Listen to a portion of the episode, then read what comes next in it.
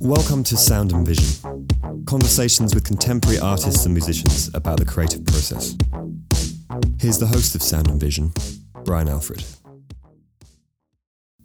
Sound and Vision is supported by Golden Artist Colors. Golden is an employee owned company based in upstate New York, committed to making the highest quality artist materials.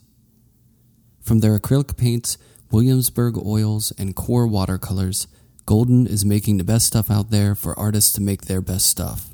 You can find them in your local art store or online at goldenpaints.com.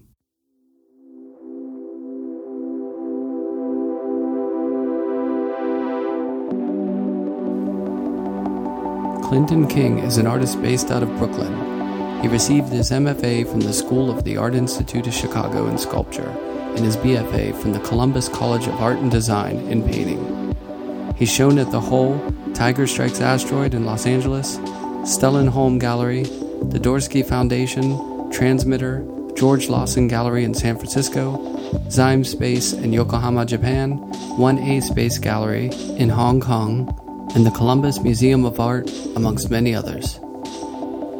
Clinton will have a residency in Tokyo this fall and will have two exhibitions following at Yokobo Art Space and Zenpukuji Park.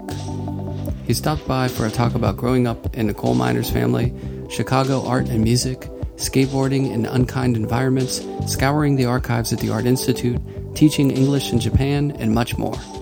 Here's our conversation. It's like Get this. up close and NPR, and you got to NPR the mic. but Don't hip hop it. Don't put your hand on it. I love when people say don't hip hop the mic when they grab it. It's like woo, just feeds back immediately, and we're like, "What's going on?" When I get really emotional, I'm like, ah, ah, just grab a hold of it. grab it. feedback. Uh, but yeah, if you can stay close to the mic. yeah, I think is this good? Yeah. Okay, So wait, drums. drums. Where do you want to start? Drums. well, I mean, I don't know. Uh, Where you let's grew talk about up? grew up. Yeah, it's, it's basic stuff. Yeah. yeah, yeah, yeah. Because I don't think your CV or bio says where you're from. No, Is that a secret? no, nobody would know it anyway. oh, just- it's that yeah. remote Oh yeah, it's Antarctica. no, no, no, no, no. It's Ohio remote. Uh, So yeah. I'm from Ohio. Uh, a very, oh, I guess we're on. A very, uh, a very small town called Coshocton, Ohio. Where? What's? I mean, you're gonna get the next question. Where's Yeah, it where's close that? to? Yeah. It's 72 miles east of Columbus, southeast. Cuyahoga. Are you near that? Cuyahoga Falls, eh, not too far. Zanesville, Cambridge. That's Afghan Whigs. Were they near you? Not, no, not that far, but I mean, in Ohio I'm standards. trying to get triangulate this part of Uh, yeah, Ohio. well, you know, by guided by voice. No. Near the new bomb Turks. Uh, That's between Guided by Voices the new bomb and Turks. New On Turks is where I And, grew you up. know, 80, 80 miles, uh, yeah, north of uh, Afghan Week. No, but yeah, small town, and I'm from, I'm from like 10, 15 minutes outside of that small town. So the rural, Royal, well, you know, I dirt grew- road. A dirt I grew road. up in Pennsylvania. We call it Pennsyltucky. yeah. yeah. Like, we, we we were kind of you know towards that little isthmus of uh, West Virginia there. You know, Yeah. We're getting near to that, so we could kind of cut across West Virginia for a second, end up in Pennsylvania real quick. Or, you know, do you? s oh, yeah. It's so funny that uh, Yeah. we were mentioning politics yeah, because Ohio is a is a hot state, hot state like hot state. Pennsylvania. Well, you know, th- it's one of the states that, as you probably know, like Columbus, it's got the three C's, you know, and they do a lot of testing of, of things there. Yeah. You know, like food products, a lot of food products, a lot of fashion, which is, come on. Weird. The Midwest is the worst place for fashion or the best for thrift stores. It is good. Yeah, Oh, yeah. Yeah. That's very true. and some really like we, we had some in Pittsburgh that were so nice that they would color coordinate all the Izod s- V-neck sweaters that my, you grandma, could, my grandma ran a thrift store in my hometown. Like l- when I was like, she was really old. She was already re- past retirement age, and she just decided to do it. And she organized everything. was it mom and pop or was it like a Goodwill? It was go- it was literally a Goodwill. Yeah. and she like put everything in collar and order, and they, they complained. They said, "Oh, people like to search." You Oh, make yeah, it easy feels for too 'em. curated. It feels too curated. Yeah, this is not Goodwill style. Grandma got fired. it's got to be like a dumb, like large. It's gotta be shitty. One thing you won't ever find in Ohio is good furniture. Really rare. Yeah. unless you get like Amish or something. But I can you know, see that. Yeah, you got to go here. Or, you know, Right. uh, yeah, Up East New Coast. England, Up New you England. can that's get what's- some good stuff. Oh yeah, you're gonna get good stuff there. But yeah, so I'm from, I'm from this really small town in the middle of nowhere. It's a coal mining town. It used to be an old coal mining town. I came from coal miners. My grandpa was a coal miner. Uh, he grew up as a little kid in the coal mines. He recently passed away, and he told me the stories about how they'd go and cut it and how they'd put this jack in there and they'd, you know, these little sticks of dynamite, and they'd blow them up and they'd go back in there and take them out. It's crazy. Yeah, he's- brutal profession. brutal. And, and I went down. I, I can remember being a little kid, like in the early er, early age. Maybe, I mean, I, I was born in '75, so I, mean, I don't think I was old enough to remember late '70s, but Yeah. early '80s. I remember I went to Mor- Murray City, which is like Southern Ohio. Mm-hmm. That's where the, my whole family was originally from, and I could look down into the cave mines. They're still behind the shafts, behind my grand, my great grandpa. They still cooked with coal. Everything smelled like coal. They heated the house with coal. Everything was coal. And it's all they ever knew. And they just had a giant stack of it in the backyard of coal just sitting there. It's crazy. My dad used to tell me a story. Like he smoked for a little while when I was younger, and you know we would say like, I, you know, as a kid I was always complaining like I don't want to smell the smoke. You know what? Yeah, now you like it. He's like, well, well yeah. now I'm up to three packs. No, and then he was, he'd be like, well, you know, your your grandfather never smoked a day in his life, and he died of lung cancer. and at one point, I found out, and I was like, yeah, but Dad, he was a coal miner. There you go. you died of black lung. Right, exactly. Like that doesn't hold water if you're in a coal mine all the time. It's a really rough profession. Well, there's two. There's multiple sicknesses that you can get, and my grandpa had another one that's rarer. But the coal dust will get into the pores of your skin, and then Give you skin cancer? No, it doesn't give you skin cancer. It probably would eventually. just It blocks you? It, it like blocks your pores up, and your face swells up. So he had this like really big, n- like swollen All nose, puffed up? Yeah, just, just all the years of the coal dust. But yeah, so kind of from there, that kind of family, very, very uh, lower class, Working class. working class, yeah. lower working class, Blue collar. very blue, black collar. I guess if you're Yeah, black collar. No collar. No collar. Did you have uh, brothers and sisters? Uh, yes, um, I have two brothers and a sister, but uh, I was I was adopted by a guy when I was about I don't know four, five Yeah. years old. So like my half brothers, but they've always been there, you know. Uh, I, we moved to. Sh- I can remember when we mo- when we moved to Coshocton. I, I must have been f- four or five. I remember the trees being planted. That's all I can remember. And uh, yeah, so we lived. I lived out there in a trailer and off this dirt road, and then in the middle of the woods. Sounds like the Literally. perfect perfect place, like a breeding ground for a fine artist. Yeah, I, I tell people this story. It's true. I mean, I used to just run around in my underwear. Mm-hmm. You know, like no no shirt, no pants on. I remember I, there was a tire swing. Someone built it in the woods, like, Mm-hmm. just right behind my house. And I went out there, and I remember I saw another little boy out in the woods. I was like, "Ooh, what's that?" You know, I ran out there, and he was like, "Who are you?" I was like, "Who are you?" He goes, "Why aren't you wearing any clothes?"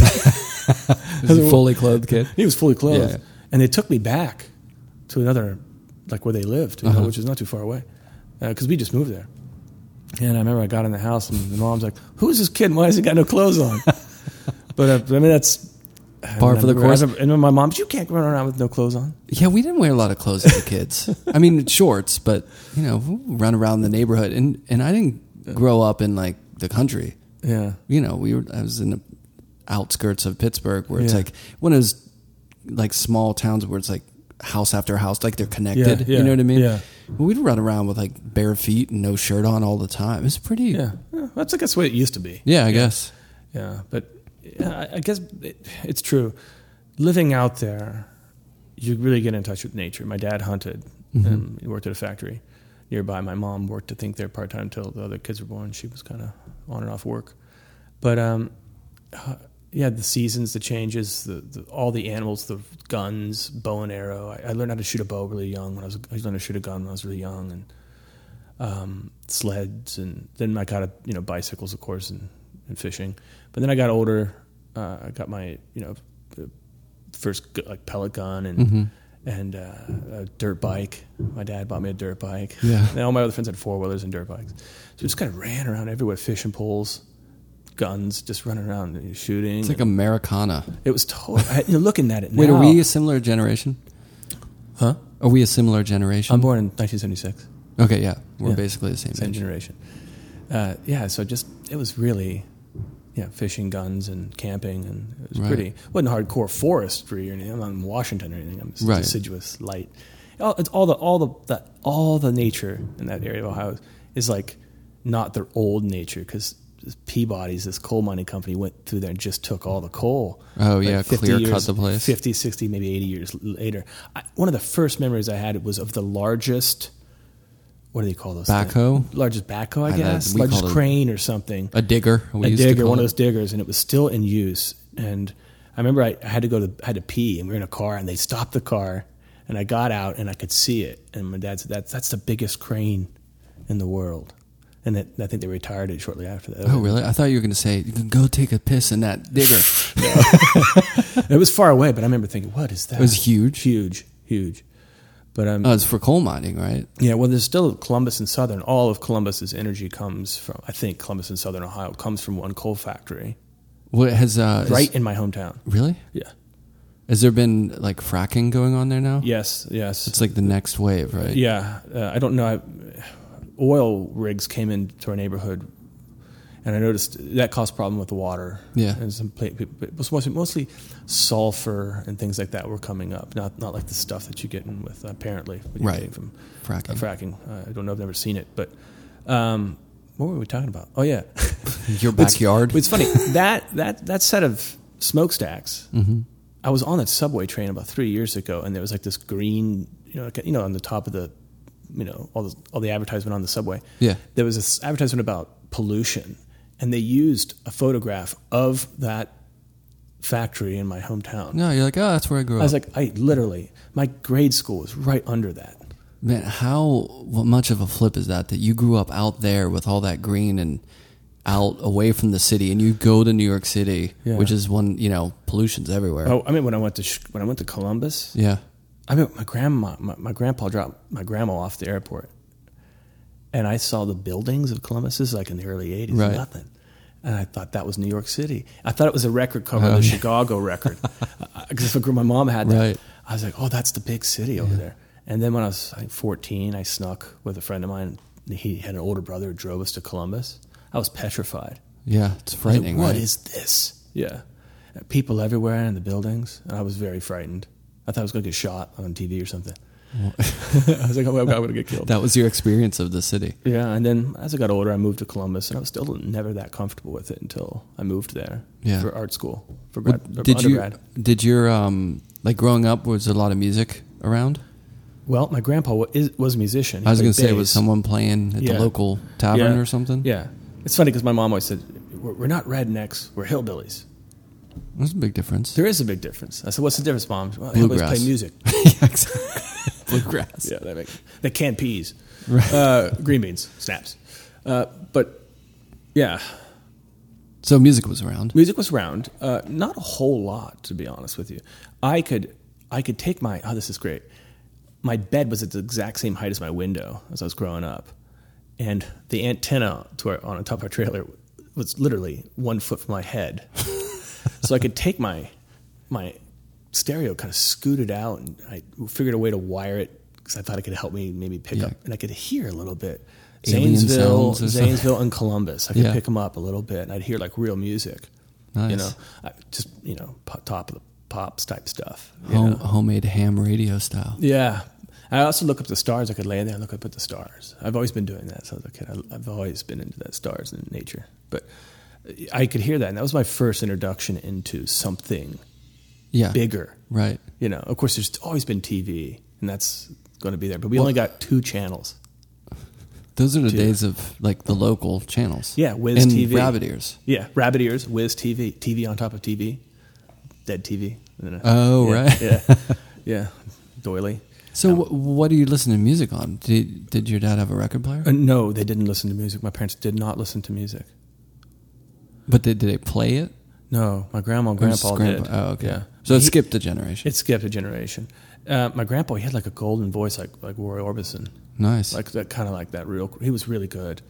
I think he was just a little too conservative, and he himself didn't get out. I was told by my uncle that he had a, a pretty good chance. He was actually playing around. He had a band for most of his life, and he had a chance. Someone heard him, and they asked him to come to uh, some city. I forget what city it was to kind of come check out yeah. and the songs were a little too country, a little too gospel. Right. They wanted they wanted a more rock and roll sound. And Grandpa had a couple of those covers that he did, but he didn't do enough. And Was that like in the fifties? Yeah, probably. So they're looking for a little hip shaking. Probably. Probably. more- He, my grandpa, he knew, of course, he knew Elvis, but Yeah. he wasn't. He was more like country, Right. real country. Like Hank Williams Sr. Yeah, yeah. yeah. Not Junior. He also was a little bit more Holly. I don't know what's the word. He was like a Western. He watched a lot of Westerns, a little Western. And probably like Tennessee Earl Ford. Yes, that kind of stuff. Uh, That's good stuff. My, my grandpa liked.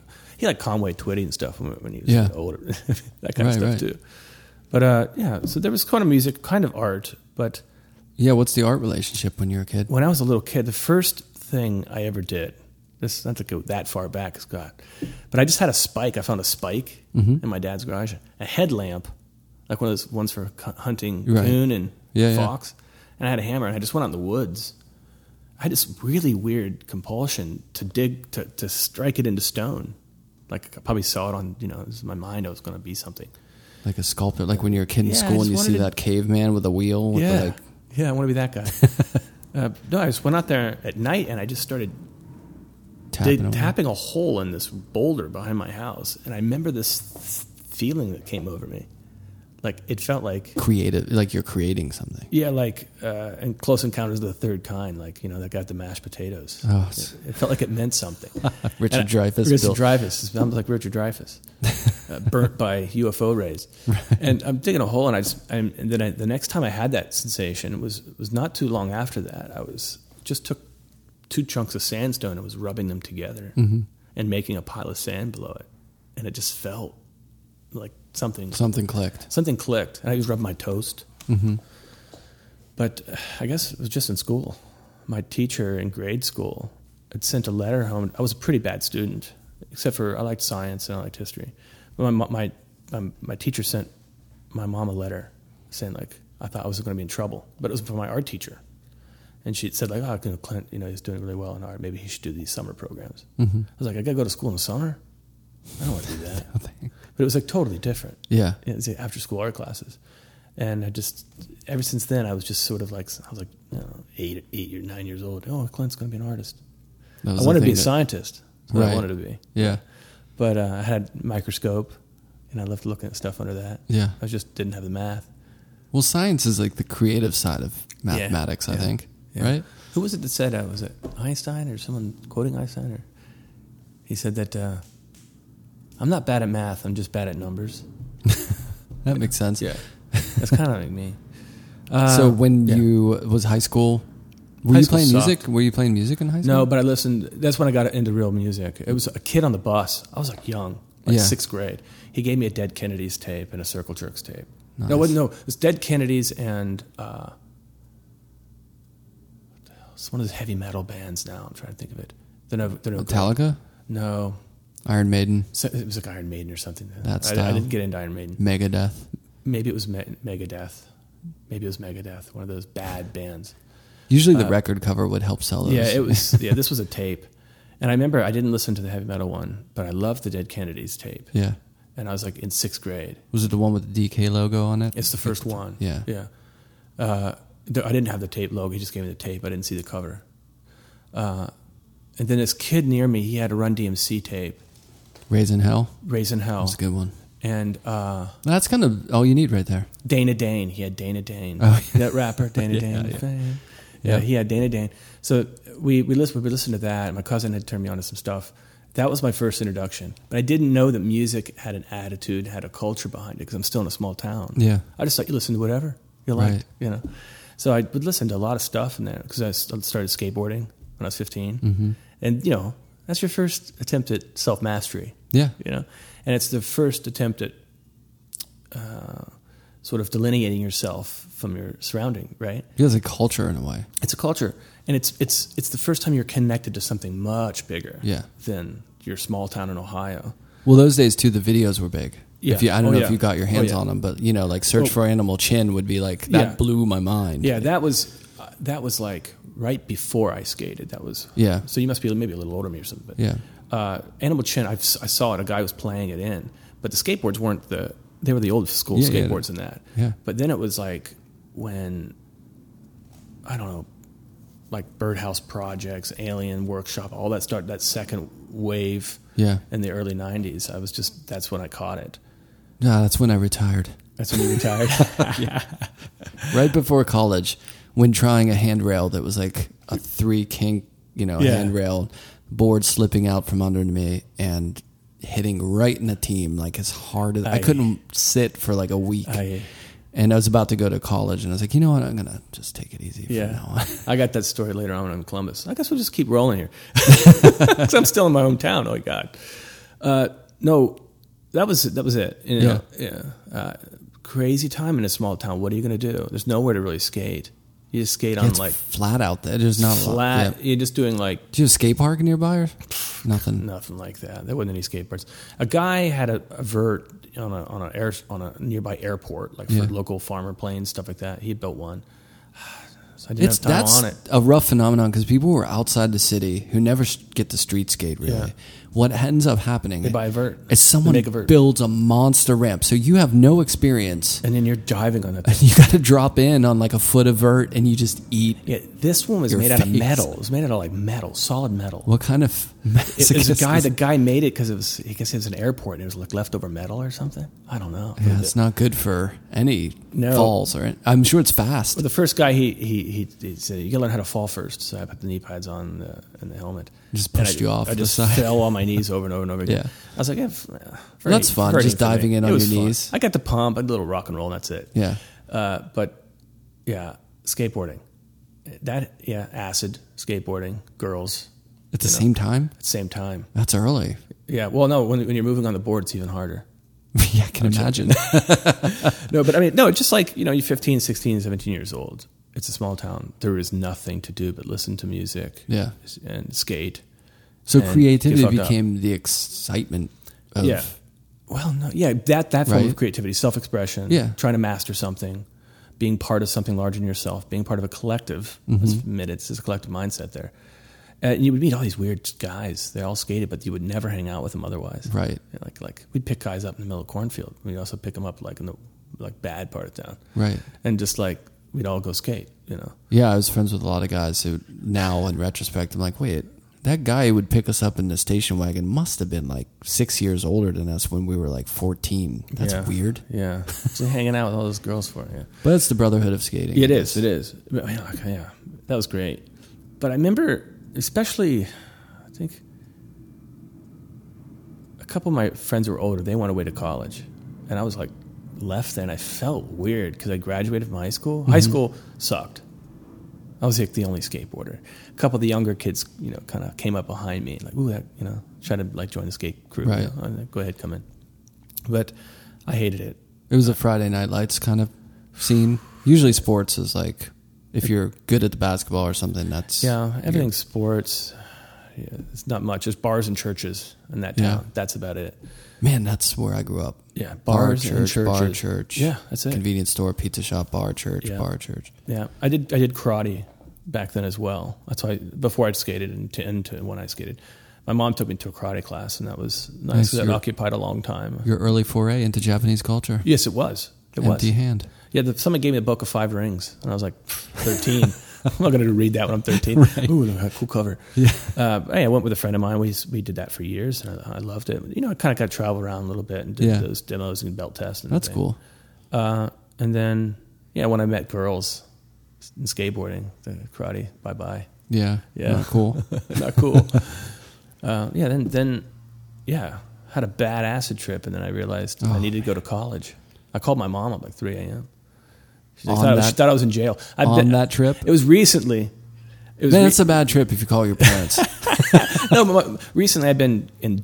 I was sent to this holding cell at- in, in, at my local police station for skating at night. Completely, not just harmless. yeah. And my mom was pretty angry about that. And I, I called her again. She probably thought, "Oh God, you back in jail?" Right. I, Would was, you- I was a good kid, no. worries. Yeah. Uh, no, I said no. I, was, I, want, I want to go to college, and she said, uh, "No, you're going to get in debt." I said, "Okay." She said, "We'll talk about it in the morning." I said, "Okay." So I called her. I was like, "Yeah, I just had a realization. I got to go to college. I got to get out of this town." So then I applied for the Columbus College of Art and Design, mm-hmm. and I went to. I got accepted. I came in a semester later than my friends because it was like a last minute decision. Yeah. you know, and uh, So some people lay the groundwork there. yeah, they did. And I thought, I knew nothing about art. I remember in sixth grade I saw S- King- Son of Heaven. It's a Chinese art exhibit at the Columbus Mu- Museum of Art, and that was the first time I went to Columbus, but in a bus. And I saw that stuff, and it blew my mind. Right, the first museum trip is Yeah. like always. Oh my god! And it was all that mind blowing. jade, Yeah. and the stone terracotta warriors were there. I saw the the the, uh, the gown of the emperor of China, the yellow gown. Mm-hmm. I couldn't believe it. Couldn't believe it. But yeah, and then I got a job working at the same museum when I was an undergrad. Oh, that's cool. I was like, oh wow, like a work study thing. just Just got a job. just got a job. Yeah. Well, mom would appreciate that. Yeah. but you know, and when I first got to art school undergrad, I knew nothing. I had no education whatsoever. To take art history straight off the. No, uh, it was like a Bauhaus type school, des- heavy in the design, heavy in concept, color concept. We had an infamous. Do you know about Columbus College of Art and Design? You know about that. I mean, I know of it. I just don't know it well. It was like known to be like really hard in, in the 80s and 90s, like really difficult school to get into because of their rigorous color concept, and you know most people Yeah. quit. Do they call it CCAD, or do, is there a, is there a Uh, I don't think nickname for it? CCAD. CCAD. Yeah. Okay. But I went there thinking, well, art is just what pictures you draw. Yeah. you know so I, I well obviously i'm an illustrator so i went in for illustration that did not last i hated that Oh, i got you i got to draw what you tell me to draw Yeah. i didn't understand that aspect of it And I'm sure the students who were really sort of you know deft at like copying things or making Yeah, things or look like things were the technical. star. Yeah, Yeah, the yeah. star students. and i had gotten a work study job in 3d illustration which is since i was an illustrator they put me in a job in the illustration department 3D illustration? 3d illustration it was silicon rubber molding Oh. monsters. Yeah. And that was my introduction into like fine art. So that first year as an illustrator, I got working for this, you know, making weird stuff. And there were a couple guys in there. Charlie Callahan, is one of my friends from California, is still painting over there. You know, they were doing this stuff, and I thought, you know, this is closer to what I want to be doing. I want to be doing like sculpture. Yeah. You know, so I decided to change my major. Was it easy or find out. did they? I don't remember. I, I don't remember changing it, so it must have been so easy. I, They're just like, yeah, whatever. walk over there. You're going to have a couple extra classes you can pay for. It's going to be useless to you or something. You know, Right. Take these. Yeah. But uh, yeah, I became a sculptor, and then I started painting. And my my senior thesis show was a s- half sculpture, half painting. So did you? I mean, was the painting just part of you know how when you go to art school you got to take classes in other areas? Yeah. Was it that or was it an extension out of the sculpture? Were they connected? It's funny. I didn't do that sculpture with the. I didn't do that painting where the shit leaned out of it. Right. Everyone goes that that transitional Yeah, Mm-hmm. work. yeah. It's part painting. It's part sculpture. Uh, no, actually, I did make that sculpture. I'm not gonna lie. Is it assignment? Yeah. I don't know. I was I got a job working for Ann Hamilton. That's a good gig. Yeah. And She's in Columbus and I Right. helped her on like when she got her first studio there. That was a major influence on me. What year were you in undergrad at that point? Uh, late 90s. So you were almost graduating. Yeah, like almost a junior or graduating. something. Yeah. Uh, that must have been a learning yeah, experience. and then with Doug Bosch was another. We took this I took this class called Material Studies and I was like, you know, Ava Hess and all you you're for school in Ohio, that stuff isn't talked about conceptual art. Yeah. You know? So I was turned on to conceptual art, everything. We went through the whole run through everything, Carl Andre, all minimalism stuff. It was very, very concise class. Dia Beacon in a Yeah. class. And it was so successful, he just kept making part one, part two. We just kept taking the same class, you Yeah. know, like learning more and more.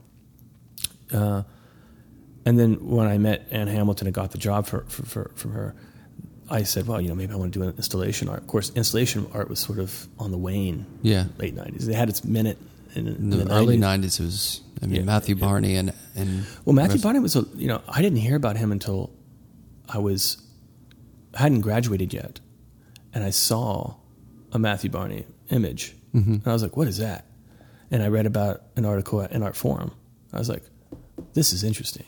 This is was it something." the drawing restraint stuff? N- yes, I think Yeah. it was Drawing Train, or it was one of the first crew masters. Like he started with five or something. Yeah, yeah, Yeah, but yeah, that Matthew Barney was a big turning point, and Hamilton was a turning point for me, and so was Matthew Barney, and of course being very poetic and minimal.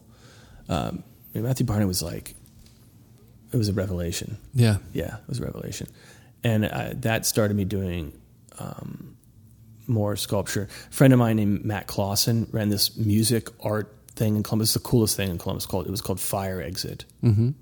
and I mean real bands would come and play. Tor- Like people, members from Tortoise played there. Oh, nice. Mouse on Mars played there. I mean, they- they would. He had this uh, really large building, like a warehouse. His dad had for and he was a window. He made windows. He uh, would have these music shows there. Man, it was it's a a lot of good bands. Plastic Man. I mean, then half the building would all be art. And since I was, you know, we were friends, I just got a chance to actually make that That's really cool. big installation. I was I was so Yeah, yeah. lucky, so lucky. You, God, you couldn't pay for that right now. Right. And um, we did. One of the buildings was attached to this old house that had been boarded up, but intact from the nineteen like fifties. And we opened up the, we kind of broke the seal on it because it was attached to this other warehouse. And we went in and we turned that whole house into a, a sculpture That's cool. and it was it was great. But Yeah. in that in the work that I made at that time, and I was working for Ann Hamilton with that guy actually at the time, I used those work to apply to grad school. Mm-hmm. Yeah, and then uh, I applied uh, to Yale and Art Institute of Chicago, and and when I got my uh, acceptance for both, I was like, whoa, you know, you know, because What I, do I I do? didn't know, no, I had no, What year is this? I don't know, 1999, 2000, 2000, I think. I've been 2000. It's crazy because I we went to grad school at the same. I mean, I was I- well, I graduated in '99, but I I also I got into the art institute. Oh, really? Did you go to the Art Institute? No, I went to Yale Yale, that's instead right, yeah. because so many of my friends from Pittsburgh went to Chicago for music. Yeah, That that's I what was I I, wanted to. I was afraid that if I go to Chicago, I wouldn't make any art and I would just make music the whole time. So I went That almost happened. I went me. to New Haven instead, and then I met people and started the band and recorded There you go, records. there you go. so it kind of backfired. Well, uh, again with the drums I, in Columbus, the music scene is, was so great. Yeah. I mean, looking back, it was great. I mean, I'm going to shows all the time. I just stopped by there the other day and, and saw Sebadoh on, on off the hook. Just, Whoa, I was walking on the blast from the sidewalk and I was past. like, and the guy, yeah, the guy just said, "You want a ticket?" I walked in. I was like, there's like nobody there. I just listened to Sebadoh. Sabino's still playing gigs. They are. That's They impressive. have a new album, but uh, but Columbus, you know, all you got the, you got all those the, the college circuit. Yeah. So all those indie bands. When Ohio's that stopping, you know, like it's a good place in between Chicago and New York. You Yeah, know, you where you're can, go, you gonna play, can do Pittsburgh, Cincinnati, Chicago. Cleveland, and and well, you can do Cleveland, Columbus, Cincinnati, and if you want to go down into Kentucky, you can do that. You know, Yeah, Like I mean, Cha- when- Chapel Hill and yeah. When I grew up in Pittsburgh, we would go see a band in Cleveland, see them in Pittsburgh, and then Yeah. see them in Philly. If we really loved them, Yeah, we'd you'd do the follow 'em. trifecta. But yeah, there's a lot of good Yeah. gigs going through there. so I guess yeah, that would be Columbus is where I really cut my teeth in, in music and my art and everything because Mm-hmm. yeah, there's so much of it. I mean, I, mean, I saw Elliott Smith in a small club, and he sounded just like a sa- it sounded just like he was singing on his record. Yeah. I couldn't believe it. You know, And you see so many of these little bands that you, you later on you can't believe you saw them at like Bernie's Bagels and Distillery. You know, Yeah. it's amazing. I know it's crazy. Like, yeah, I remember playing the band I was in. We would play with bands, and we played with Cat Power, and she was just the same thing. Like that Yeah. you're describing with Elliot Smith, hanging out before the show, didn't say a word, just Yeah. hanging out there, and Yeah. just like so quiet, and the performance was real, like raw, you know. Yeah, like drinking a beer with Cool Keith, and you're like, okay, nice. right, just Yeah. hanging out. yeah, hanging out. At different times though, because there wasn't that. I feel like you couldn't triangulate then. Like Yeah. there was less.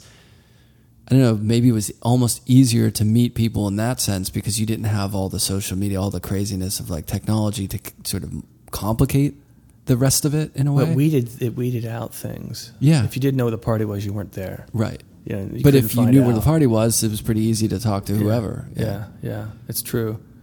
And I, I had a f- friend. You know, we, we just saw some. I met. And plus, back then, you want to meet the guy, so you Yeah. wait out. You wait behind the Newport or something. I met Tony Rollins or Henry Rollins, and you know, b- back when you said uh, you know, like Helmet and those Oh, yeah. guys. You know, it was great. Just, You're there, but I think it's something happened. This la- and I started playing drums. I, I lived with a roommate, had a nice drum kit, and I just really said, "Oh, I kind of have a knack for this, and maybe I'll get buy a drum kit. So I did. And I just I loved it, and I ha- had a couple friends who were really good drummers, and I was like, oh god, you know. And I just would watch them like in awe, you know. Learn from them. Yeah, I did. but uh, when it time came time, I just I was living in this really nice place. Was in a long term relationship. Had a drum kit, big studio.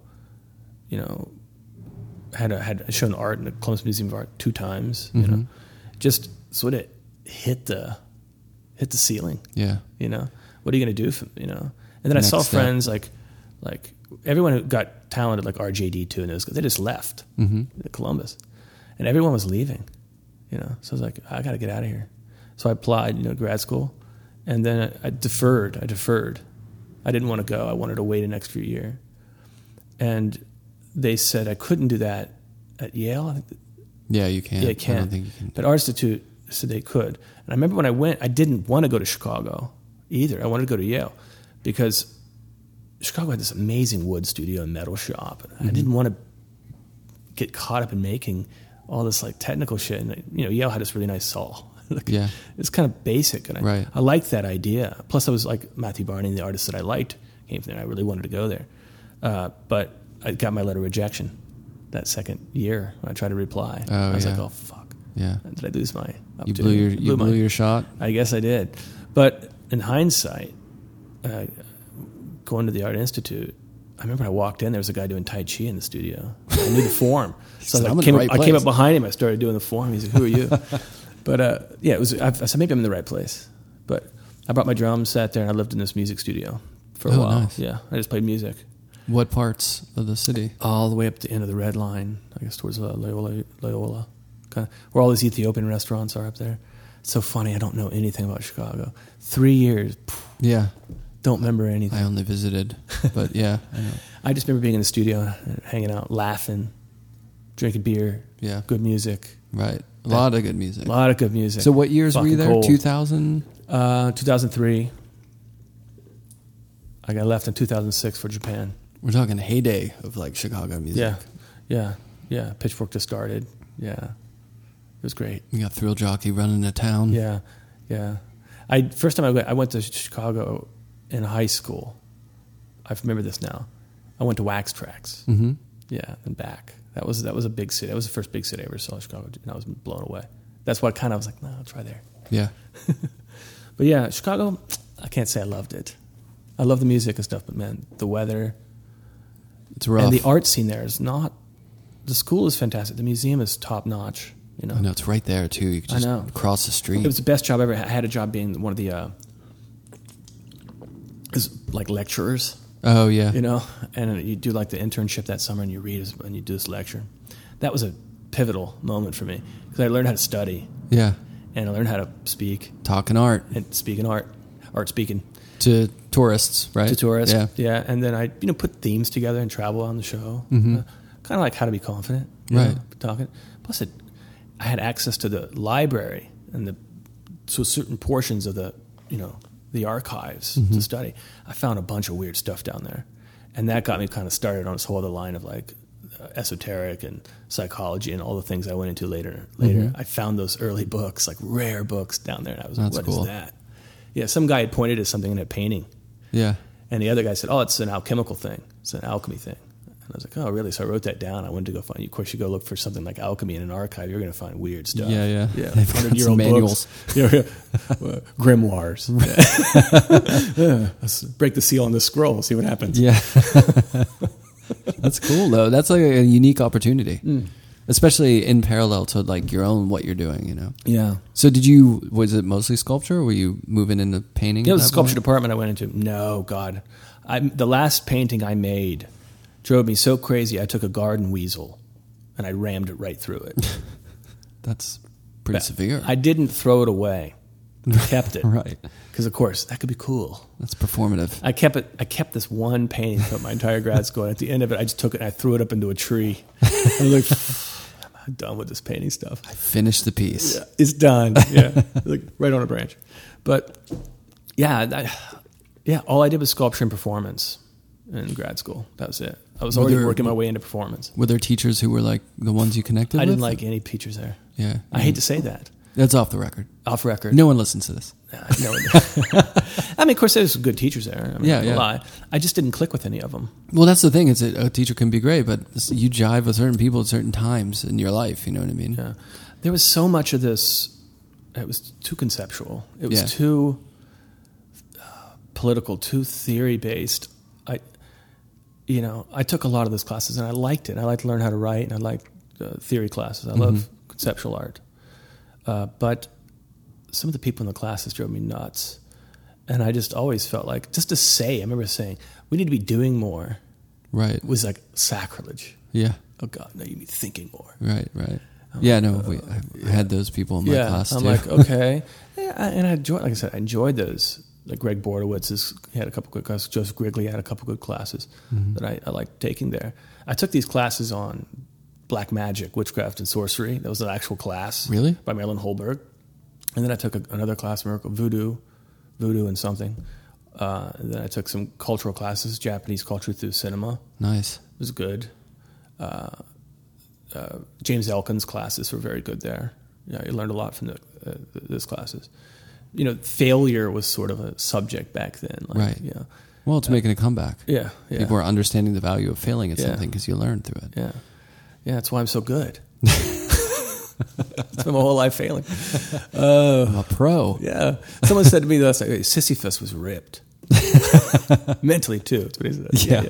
Yeah, you get these like weaklings and then you get Sisyphus back there. He Right, knows. right. He's up. He's up.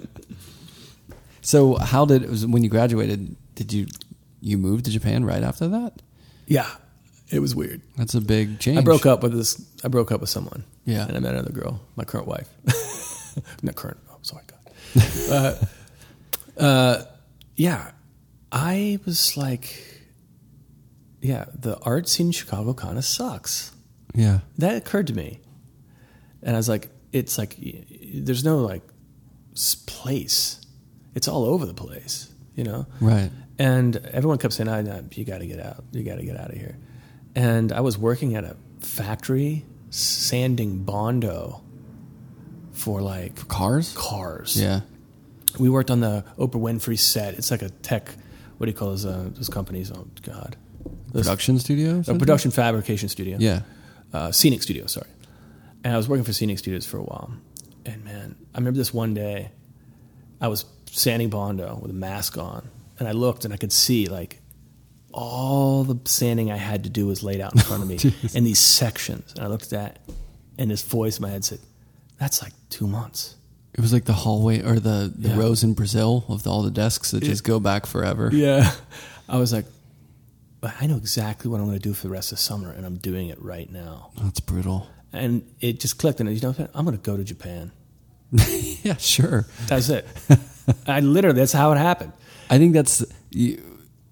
You said to yourself in your mind, "What's the furthest? Yeah. I, where's the furthest I can be from this right now? Not only conceptually, but geographically. Well, I, I traveled Japan. My previous my relationship in in uh, Co- uh, Columbus uh, was with a Japanese woman.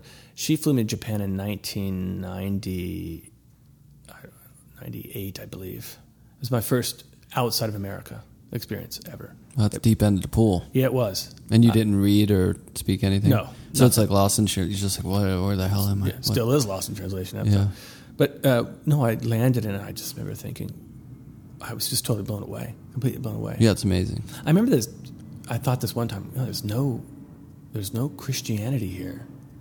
There is. Yeah, but, But you know what I it's- mean. it- yeah, yeah, it's- you don't really And see then I, I, I thought to myself, God, what holds it all together? And I asked the, the guy that we were staying with.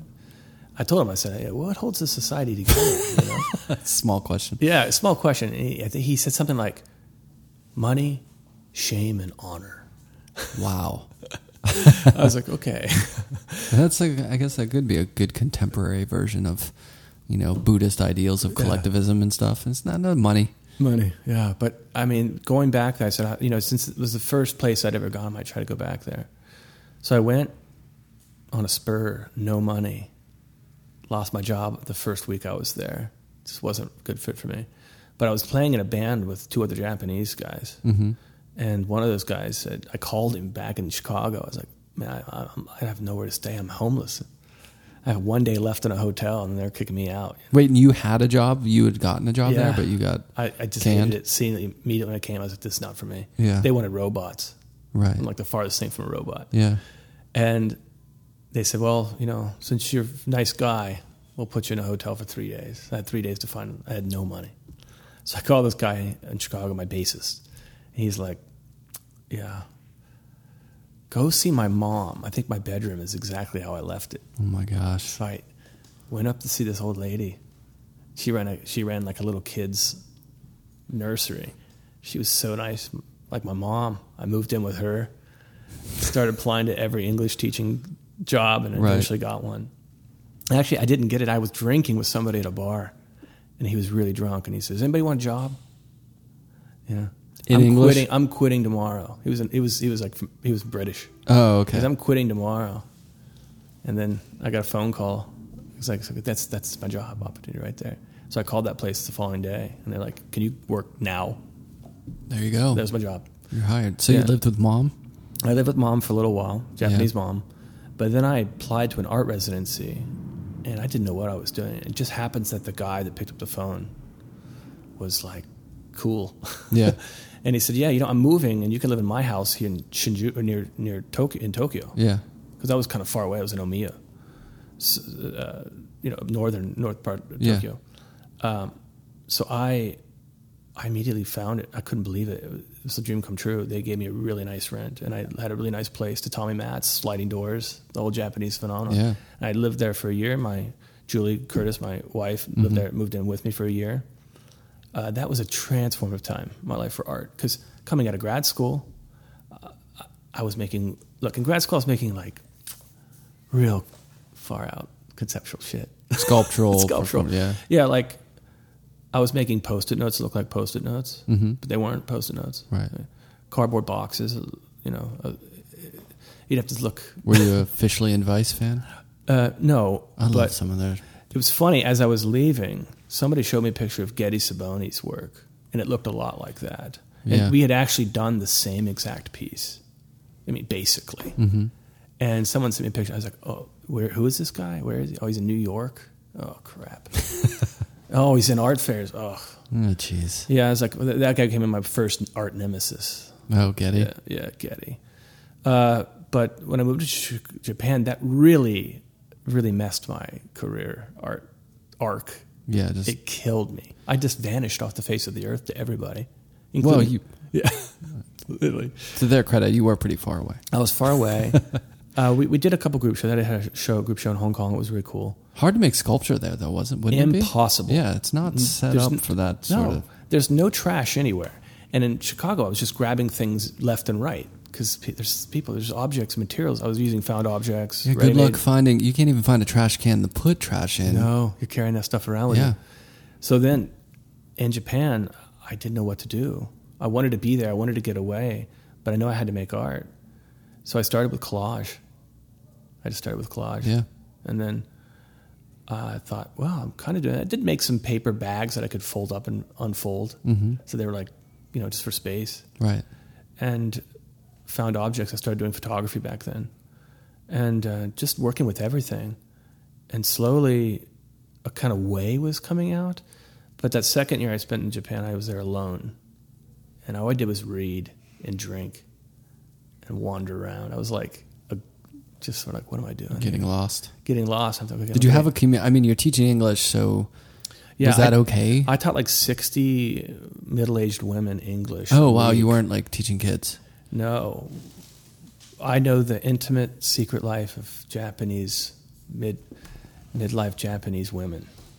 Via English, via, Via English. truncated English. Oh yeah, I'm sure that was. They, they would just. I was like, the, basically, another reason I got interested in psychology, I was just basically turning into their therapist. Really? Yeah, so it was just they would just didn't want to talk about the lesson. They wanted to talk about everything that was going on in their life, and since they were speaking English, they were just really opening up. Mm-hmm. And uh, I had a therapist in Japan. And he, I said, "How'd you become a therapist?" And he said, "I started as an English teacher." I was like, "Oh, I understand." It's the career path. Yeah, but eventually I had to get out of there. And when I was in Hong Kong, I heard an, uh, a message was given to somebody in J- Hong Kong. They asked people when I was there, "Does anyone want to work for Saul LeWitt in Massachusetts?" I said, "Send that email to me when I get back to Tokyo. I'll, I'll apply to that." It's for Mass Mocha. Mm-hmm. And I think Saul had just died. He'd already started it, and then he died. And then I applied, and I, you know, some of the pieces I made are meticulous sculptural wise. I used broom bristles. Yeah. These structures out of broom bristles I glue, glue, apart, glue together. They saw that, and they said, "Yeah, well, you're in Japan. Would you willing to come back to Massachusetts?" And I thought, this is the perfect way to get back into America. You know, have a job waiting for me. So and a job that working with broom bristles has prepared me for. Yeah, exactly. What did the, what's the odds? What's the over under on that job? Yeah, Though that's fortuitous. Did that happen? yeah, yeah. I, so I, I used it as an opportunity to get out of Japan. Yeah. Uh, I lo- loved love being there. I learned a lot. I read a lot. I know when you said that just now, like an opportunity to get out of Japan, I just shivered a little because Yeah. it's- I, I'm constantly thinking, why don't I live there instead of Well, I saw guys that they came there for one year and they're on their eighth year. Yeah. and they kind of plateau. You know, especially I mean, guys, especially guys. There's a certain, there's like five types of guys that go to Japan. Mm-hmm. I, I, I whittled it down to this like five types. There's like that one guy. He's like not good looking, but in Japan he's like five. looking for exotic he beauty? never leaves. Yeah, yeah. That guy never leaves. Yeah. He never speaks in- Japanese to you, just a little bit. Right. Uh, but yeah, but there's- he'll get a second look from people, which Yeah. thrills him. Oh yeah, I remember when I came back to the states, uh, why is nobody paying attention to me? Oh yeah, you won't get a look I'm like, ever. oh man, I'm nobody here. Yep. Yeah. Oh, I, I remember thinking, God, when I come back to America, I'm going to be surrounded by foreigners. right. But, uh, but yeah, I came back immediately went to work at Mass Mocha. I shouldn't have done that. I should have took a little bit more time. off. Yeah. because I was. It took me a long time to stop bowing Oh really? and saying hi. Yeah, yeah. Yeah, I was like Japanese. Right. I was like bowing on the telephone before I left. You know, it It was was like, like two two years. two years good amount of time. solid. You never Did left. you I went to learn any Vietnam language? for- yeah, I mean, I'd known a little bit from earlier, but and I started getting to the point. You know, I could ask for directions and eat and be very polite and get Did you around. have did you have hiragana and katakana under your belt? uh, hiragana, katakana. I- Yeah. I knew- especially hiragana would be the easiest. Katakana, was, you know, here, no kanji. I didn't know much kanji. Yeah. but Hiragana, katakana, and I could, you know, it'd be, I couldn't express myself in complex ways. No, Right. Uh, And everybody, as you know, when you're there, everybody wants wants, wants to speak English. Yeah, to it's you. easier in Yeah, that all right, sense. that's fine. Right. But um, yeah, Mass Mocha How long were you in that gig? all summer. Working for Saul. Yeah, Saul's legacy. yeah. I did the downstairs, all those abstract, uh, the magic marker works, the pencil works that are on the ground floor. Uh, met met somebody who was Japanese there. She was one of the head workers for Lewitt, and I, she took me to New York. She was the one who brought me to New York.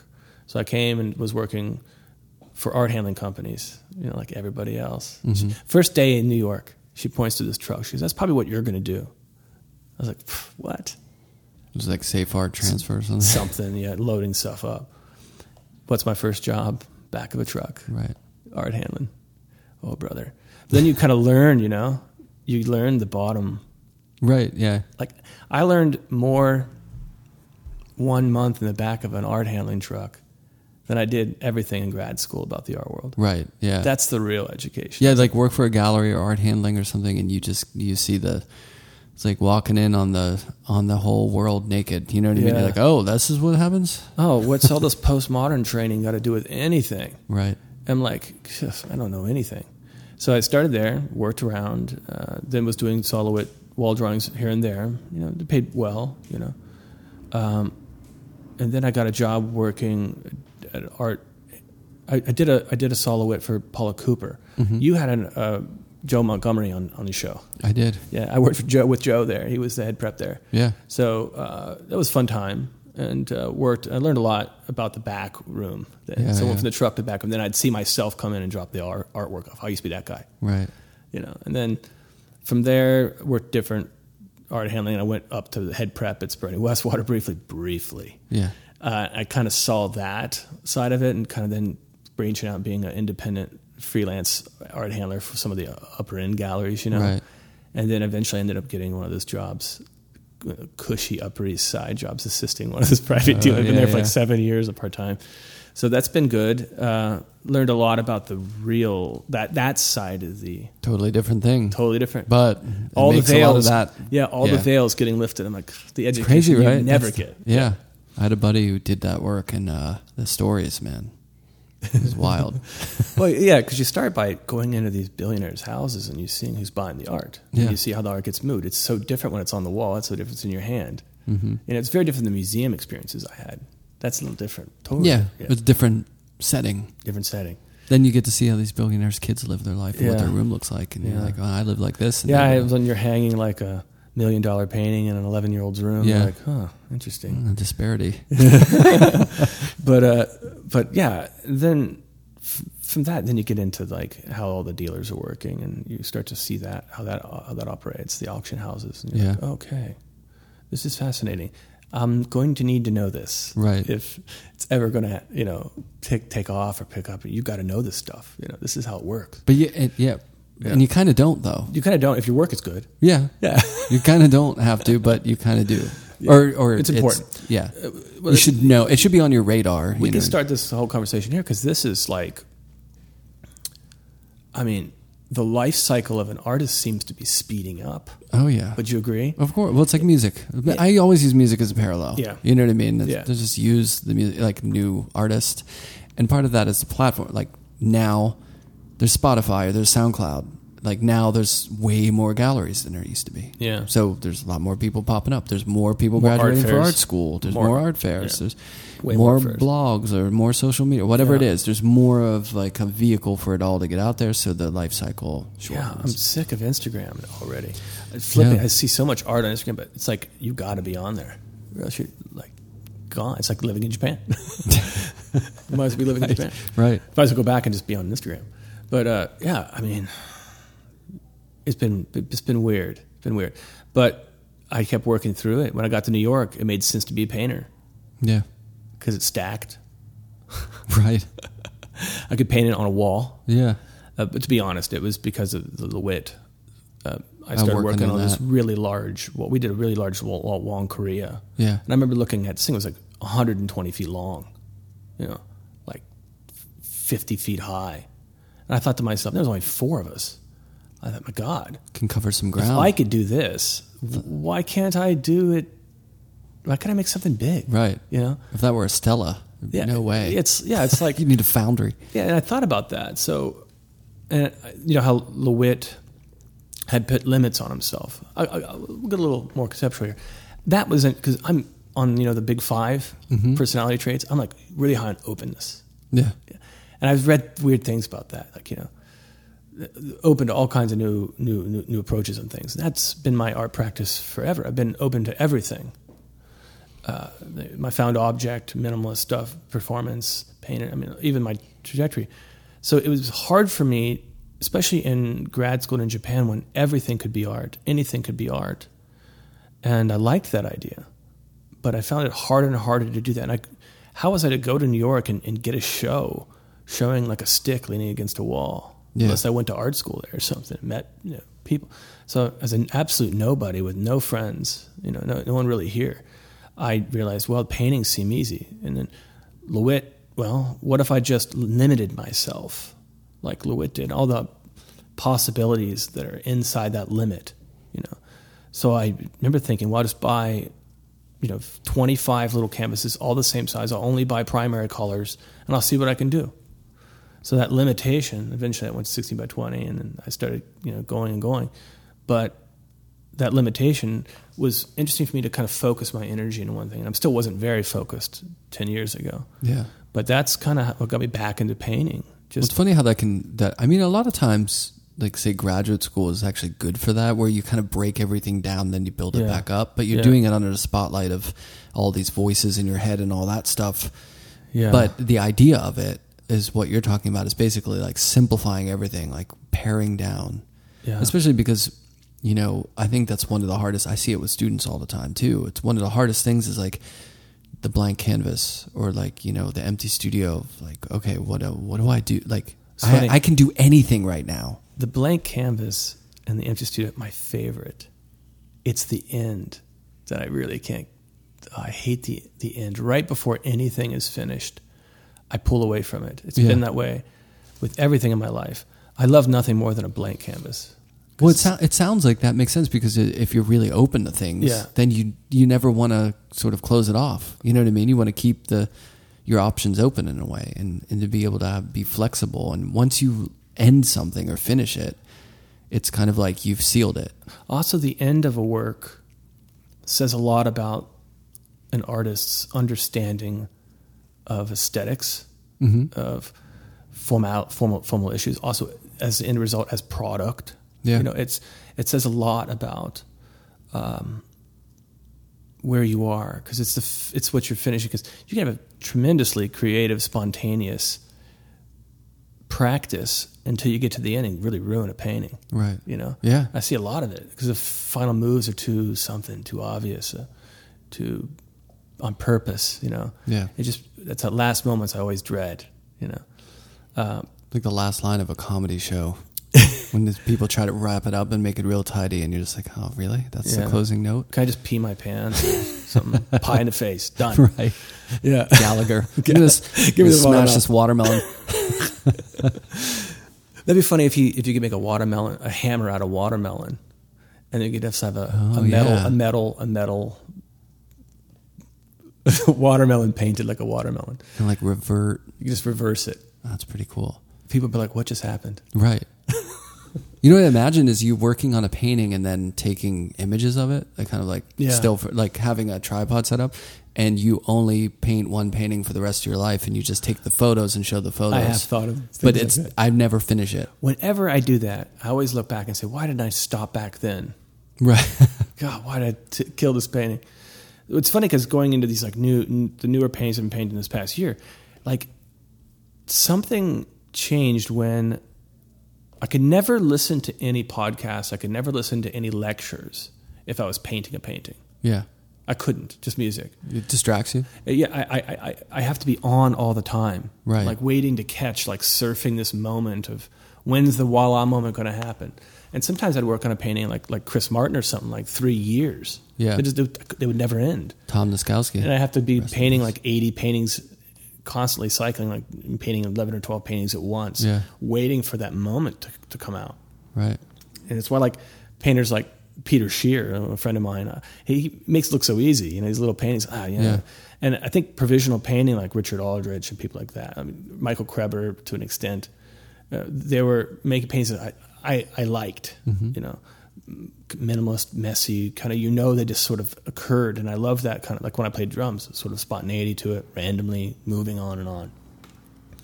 But I I had a I just had an idea to do.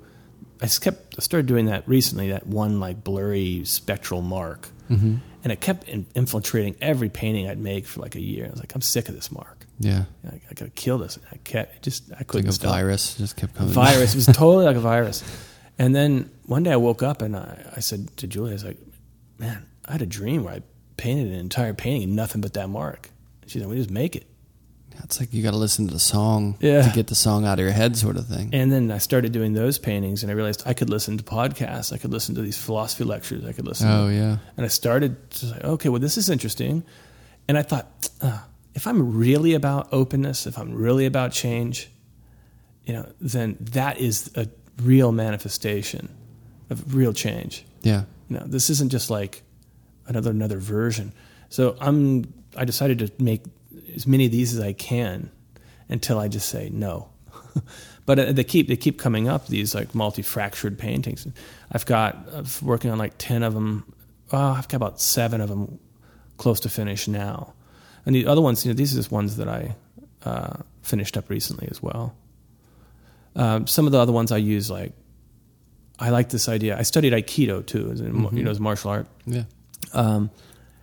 From that, you, know, you kind of learn how to use the other person's energy, right? Or, or not waste energy. And that, that kind of concept when I'm painting was always there. Yeah.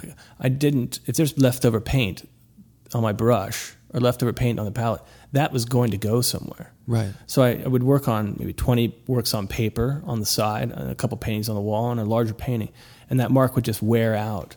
So they just were accumulations of various marks over time, which is weird because when you're making like a wet on wet painting, you're catching a m- one moment in time, you know. But when you make these accumulative paintings, it's like you're coming at it with different moods every time you come at it, different perspective, different mind state. So they sort of become a compression of who you are, like a kind of average of all your moods and all Yeah. your kind of things. This is like kind of what comes out. It's not your best day, it's your worst day. It's all of them Right. and they sort of come out at the end as a accumulation of who you are. But these newer paintings I'm making that are like fractured and fragmented, these thousands and thousands of single brush marks. So I mean, It occurred to me these are basically m- I'm making like a maximalist painting with a minimalist thing, one brush mark. How many shifts of value can you get? How many colors can you get at one brush mark? Mm-hmm. And then, but yeah, and now I, I I realized that must have signified a major change in the work recently because of the fact I can listen to words now while I make it and it doesn't it it doesn't throw you off. doesn't throw me off because I get to this middle state where I just sort of intuitively mix the pa- colors Yeah. until you apply it. But what happens with this now? After a couple hours, that I got to get up and I got to go to the drum kit, Mm-hmm. and I'll just play drums until I stop, and it just erases my mind that I go back to painting. so I, I kinda sounds go, fun. I go back and forth between drumming and making Yeah. these paintings, and it, you know, I listen to, you know, I've learned all about Greek Greek myth. Right. It's, it's just great. It's Yeah. like going to class while you're making art. Yeah, it's I love, nice. I love vibe. tripling things, doubling, tripling, Right. quadrupling, getting Yeah, because it's like all. I mean, you know, I guess I n- necessarily when I saw your work the first time, I, you know, I first saw the painting. I didn't know about the sculpture at first, so I wouldn't have pegged it or pegged your work or you as a conceptualist in a way. But it, clearly, it seems like that's such a huge part of the, you know, the work. Yeah. in hand in hand with the formal aspects of it, but I mean, it seems like the idea is, is really driving Yes. a lot of the process of it. Yeah, it's true, I guess. Huh? Uh, someone, I thought about what, what does it mean to make a devotional painting Mm-hmm. in 2019? What is that? You know, Yeah. what does it mean? And To say your devotion. yeah, to say that you're making a devo, is this a devotional painting? right. You know, uh, w- w- a friend of me said, "What is it?" And that question's been in my mind. You know, wh- what you could you could describe what what it is visually. You know, oh, the thousands of little marks, but what is it? You know, yeah, it's a minimalist painting with max or maximalist painting with minimalist means. No, what does it mean that I painted provisional painting? I, I say provisional painting, but it's sort of you know that kind of spontaneous, messy, whatever anything goes painting to that. Um, I'm still working on these paintings. Yeah. Yeah. Well, Like, I mean, you could say the same thing too, though, for representational work. Yeah. The Other, once you get past the like, you know, su- a painting of a sunset, you could say, what is that? It's Yeah. like, well, it's light refracted. It's the sun or whatever. But Yeah. then, but what is it? You know, it's kind of like existential question that could be applied Yeah. to our life as a narrative or a working process or the way something looks or our feelings about it. You know what I mean? It's yeah.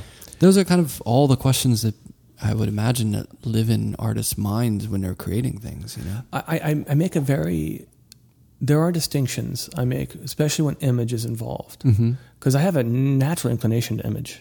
I love symbols, um, and just I like the way the mind reads them, and it's sort of the language of the uncon. It's the language of the unconscious, symbolic language, and i have been very interested in the unconscious mind and unconscious action as well, not just imagery yeah, or the language of the mind, but the acts of the mind as well.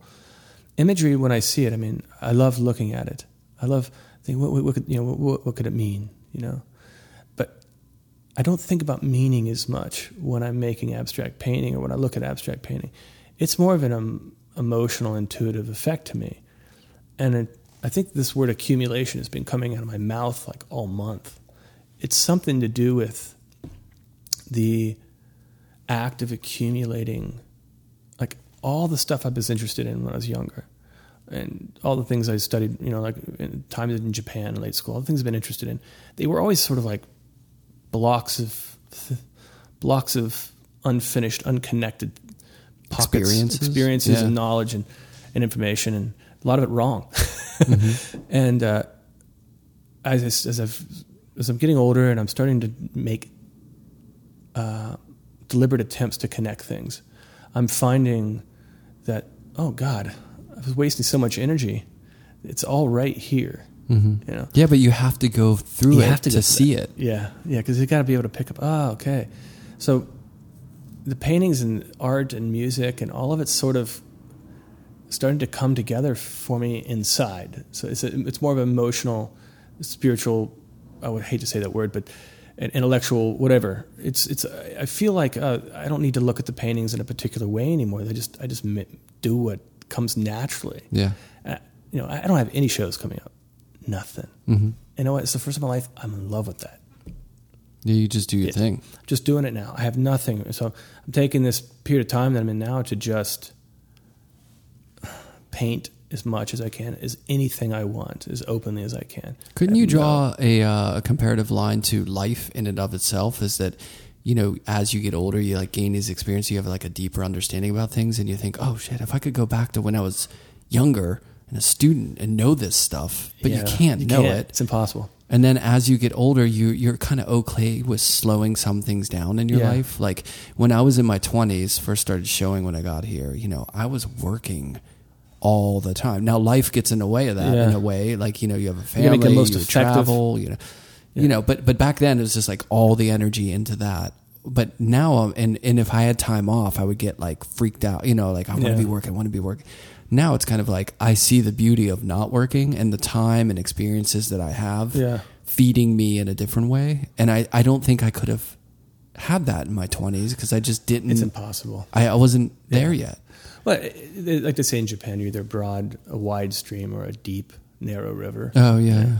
Uh, I was very broad, shallow. I mean, I had some pockets Yeah, yeah. that I was interested in. But I think I just sort of pulled it down and Yeah. wanted to narrow things and and in doing that, I was surprised to find that all the stuff on the edges it pulled down with me. Mm-hmm.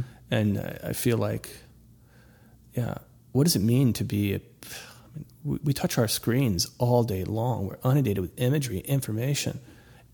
What does it mean to put a paintbrush on a, on a canvas? Are you adding to this information? Are you limiting it? What are you doing?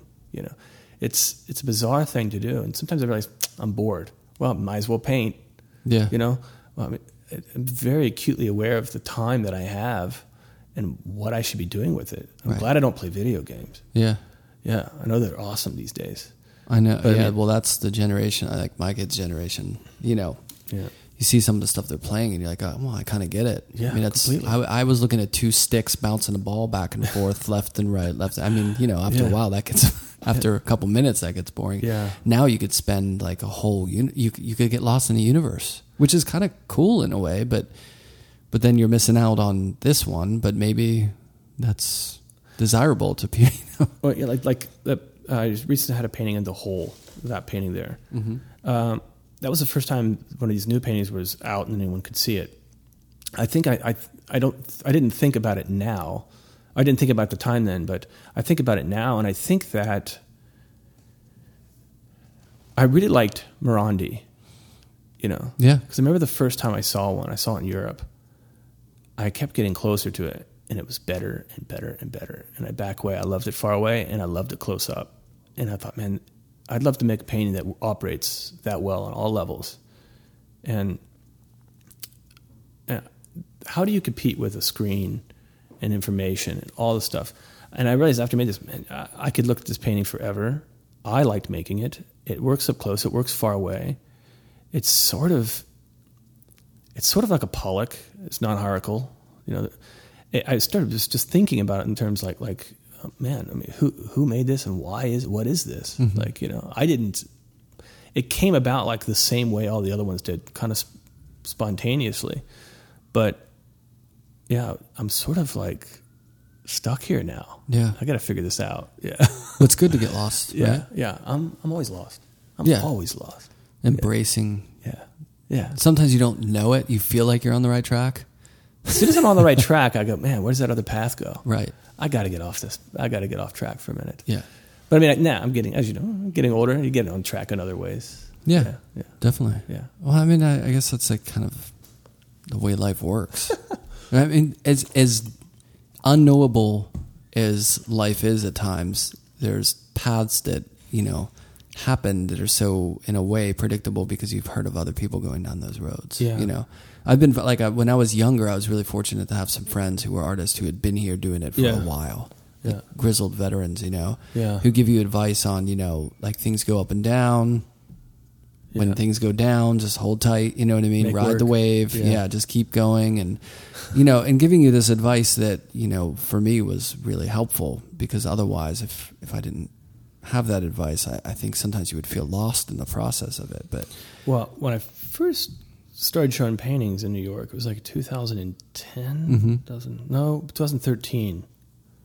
that sort of, I guess, at the time, new casualism and these words are being thrown around. And um, I remember like one summer I was in like 11 shows and I thought, oh, wow, this is, this is great. This is how it works. Yeah. You know? And kind of like Brooklyn, all these Brooklyn shows were everywhere and all these curated shows were everywhere. And I had work going and I was you know, selling the work and moving around. I thought, oh, it's just going to continue like that. And then, oh, that's a fad. Whoa, no! I went from I had only five this year, and then Yeah. the next uh, three or four. What's going on? You know, so yeah, I I didn't I didn't understand. I'd been Yeah, I'd no been one, New no one York- tells you that No stuff. one tells that you hey, that. Yeah. when you first come out of the gate, there's going to be some action. Hopefully, Hopefully. even well, if there is, if there is. Yeah, it m- chances are it might not be that crazy your entire career, yeah. well, I didn't even. or it isn't just. a I thought I was straight even line going to to the start a moon. gr- gr- yeah. Right. Uh, but it was, yeah. And then I thought, man, what, what's going on here? What's going on? And I just, I realized, oh, God, there's so many other factors to consider. Of course, changes in the, the nation, changes in the Mm-hmm. world, changes in technology, you know. Yeah, big part of the reason I think at that time you're talking about when all those group shows Yeah. are happening was because the economic when the bubble burst and like it got kind of Yeah. grim there. It, it was. uh, a lot of artists banded together and people were putting on their own shows and really doing their own thing and supporting each other. You know what I Yes. mean? Yeah. And then, but there was limited social media at the time. Right. Right. Yeah. That So- was more of the social media. p- I remember being on Facebook strictly for the you find out what the shows are. Yeah. you didn't have the apps that told you where all the shows were opening. and There's so many of them. Mm-hmm. You know, yeah, it was fun, Yeah. but yeah, I don't know. Well, What to say times about change. that? Times do dude, times do change. Yeah. I well, think- and that's what's interesting, I think, about, like, let's say painting, for example. You're just putting strokes of color on a canvas, you know, and all these changes, like you were saying, it, it's like, what am I doing here? You know, I'm just doing this thing from, you know, centuries ago, you know what I mean? Yeah. And it, but it, it gets, it constantly is in flux because everything around it changes. Well, yeah, I mean, how do you compete with all the information? I mean, you'd have to make a painting that's the craziest painting. Right. one way to do it. Because if you think about the other work I was making, it was sort of minimal, you know, except Yeah. sort of. So I thought I'd push it to the extreme, the other extreme, and see what happens. You make a painting brightly, s- many colors. How many colors can you have in a painting? How many shifts in value can you put in one painting? Well, it's like Oval. How many tones and textures Yeah. can you have? Well, For the it's just computer, dissonance, yeah. the computer can make a million at the Yeah. same Yeah, time, but the ear can't hear them. right? Yeah. But then when you hear, you know, Elliott Smith or Kavau or someone like that, after that, you hear it differently Yeah. because of the bombast. Yeah. You know, Yeah. the Yeah. quiet changes with all the noise. So I think it's just a constant relationship between these ways of seeing and thinking and creating that are, you know, What would be cool music standards is someone computer endless sounds Yeah. uh, synthesizers but being able to take in a traditional instrument like a paintbrush or a guitar Mm-hmm. and make something sound new again is is interesting yeah, you know because i mean i like the idea of returning back to i like the feeling of a paintbrush on a canvas mm-hmm. it's just a weird feeling right i mean it's so like a old. drum. It's like Yeah. a you know a drumstick on a drumhead. Yeah, a real drumhead. Yeah. nice dry snare. But yeah, I mean, I am working in media now. I have made a video, Mm-hmm. and I, I would like you to see this video. I've never shown. I've only shown it to my close friends before. I've, I've never shown. I've worked on a couple now. Two video projects. I've worked on video projects in the past, and one of my probably my biggest success in grad school was a was a video I made, a couple videos. But um, I started with an app in 2012 that came out, just one of those early apps with the early iPhone called the One Second Everyday app. You've heard of these. You see Yeah, them yeah. everywhere. Yeah, They're yeah. everywhere. Uh, and people do them, you know, for like a year or two and they stop. But I've been working on it now for almost seven years, I guess. Whoa. So I've done one second. I should take one now. I've done one second every day. Not every day. I miss a day every now and then. Right. But there's, there's a couple of years where I almost got every single day. Uh, but that now, I put them all together the other day. It was almost a half an hour. I think It was a half an hour long, It's crazy how short it is relative to the time frame, Yeah. right? You're like, Yeah. whoa, that, but it's a weird way to remember your whole life. It's very interesting. Yeah. very interesting. it's it's really yeah, it's it does something, right? I used to do that in my when I would give a talk about my work, where I'd compress the first ten years of my images Yeah. into I think it was like a minute and a half, and they're going by so fast. and it's got like I play square pusher behind Yeah. it, so it's like really fast, like Yeah. ethereal drum and bass stuff. Yeah. and uh, it's weird. It's it goes by in a minute and a half, and it's like ten years worth of work. And I work, I make a lot of work, You do make a lot of work. and it. The crazy thing is, you can't see it really, but you kind of see what I did. Yeah. It's weird. Yeah, like Yeah. you couldn't go back and give like twenty images, but you kind of get the feel of what I've done over that time. It's like those things where your face gets older. Yeah, I don't need to see that. Yeah. I want to. I'll pass.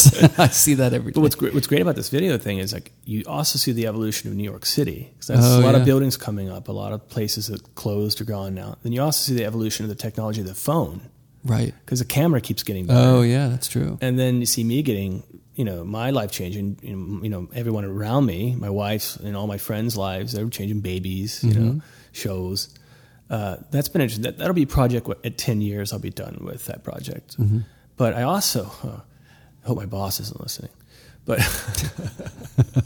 so i work as i work part-time with this guy on the upper east side and uh, you know sometimes there's not, not much going on you know high yield low volume Yeah. you know.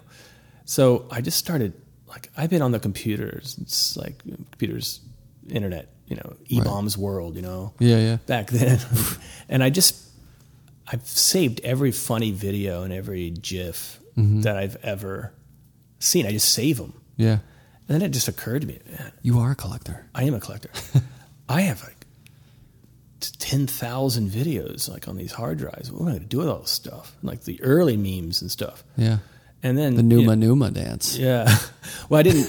Again, I didn't want it to be like what I ended up making. I didn't put all the all that crazy Yeah. shit in it. It's not like a survey of memes, Right. But I, I, I'm fascinated with the idea of the meme. Fascinated with the idea of shortened attention span, Mm-hmm. and you know, going harkening back to days of DJing or making mixtapes. I love the transition. I love Yeah. transformation, endless transformation. So I just started.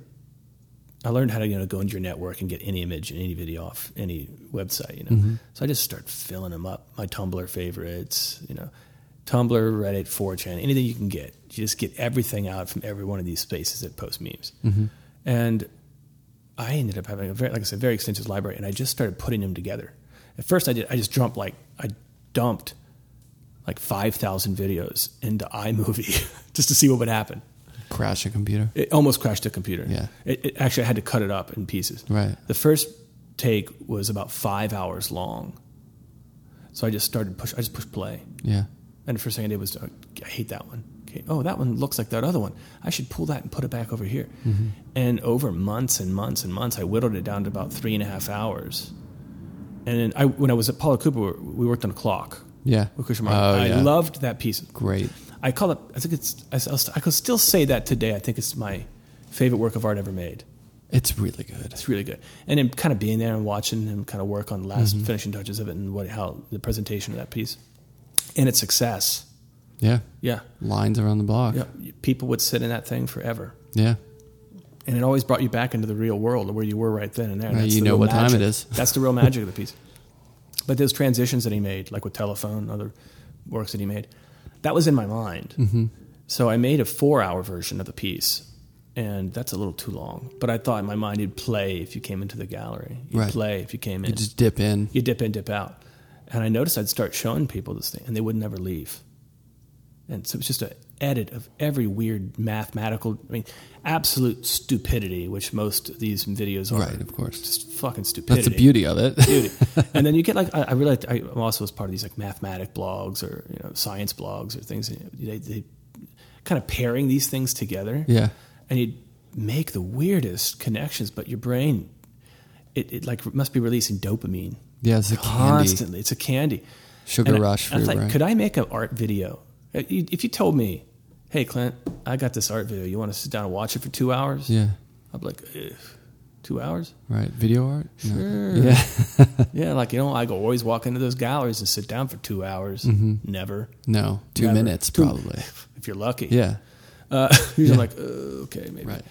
But this video I made, all memes connected at different areas. I mean, d- connected in different ways. Movement. It's not like, hey, here's everybody falling. Here's everybody on fire. Right. It's not like that. It's not ridiculousness. no, there is some ridiculousness in it. It's Right. definitely funny. Uh, it's also touching and charming Yeah. but it is pretty amazing. and I took it down to a two-hour version for parties. But I mean, is it art? Yeah, just show it at the Guggenheim. It would be art then, right? Yeah. that's all it takes. It needs a good frame on it, good gilded frame. Well, and part of it, uh, part of I would think of that becoming art in a way is seeing it outside of its normal context. You know what I mean? Yeah. Like if you see it in Snapchat, it's like Yeah, I would never Yeah, want to put there's this some- on YouTube or anything. It, also, it's about it's about a lot of things. yeah, It's and I no one's stopping making memes, but I mean, eventually we'll look back at this time and it's how memes were used, how they were you know they're, they're used politically, they're used hum- for humor, they're used educationally now, they're used as language, they're used to communicate in subcultures. They're, la- they're language all themselves. Like I'm reading a book by Bogdan about the dialectic. I don't know about this guy, but it's about just about the way in which language is framed in a time or place and with people right. and how there's not just language between two people, but it's like, this is like a third thing. The memes, I think, are kind of like a, a language of our time, you know. I agree. Yeah, and it's you know, old folks aren't going to understand some of the stuff that's you know, a, a meme of a meme of a meme of a meme. And they're referencing some Mm-hmm. Yeah, that bizarre language. meme that was meaningless to begin with. Now it means something. Or Right. It doesn't mean anything at all. Yeah. I mean, no one. How do you explain that to somebody? But at the same time, if my grandma watched this video, she'd love it. I can imagine. Yeah, I Yeah. mean, So that- well, the core of it too is engaging. You know, Yeah. it's Right, like it's good material. yeah, and you can learn a lot about a kid going too fast on a hill on a bike and flipping over forty times. yeah, it yeah. it says a lot about the human condition. yeah, why we put ourselves at there's a really fine line between a fool and a hero. Yeah, I think that's just failure. right. But it, right. how you take that failure too, you know. And what does it mean to watch that stuff? Yeah, yeah. We like to watch people getting hurt, but there's a couple vi- you know sections where people watch like, oh, that person really got hurt. Yeah. But I don't. This isn't a politically correct video. I just put up stuff up there because I think uh, maybe that's something that should be seen. Right. You know, and it's it's it's edgy. There's some you know it's not for kids. Put Yeah. it that way. Um, Julie thinks I should edit it out, make a safe one. I don't know. Safe for work version. Safe for work version. Yeah. But I mean, that working on that, I have uh, collections of objects I'm making, uh, cigarette butts and things I'm working on now. I've been making these grails out of Mm-hmm. clay. I just kind of clean my knife on them when I'm like done painting. They look like clunky grails or bad trophies, Mm-hmm. you know.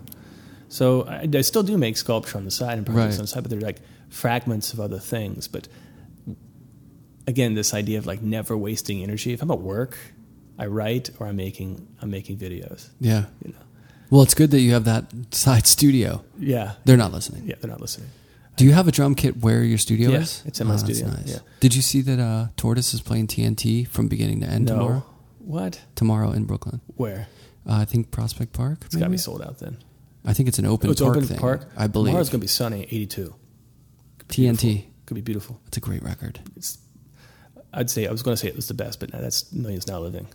Yes, for sure. but yeah, TNT has a good one. TNT was big. Yeah. Yeah.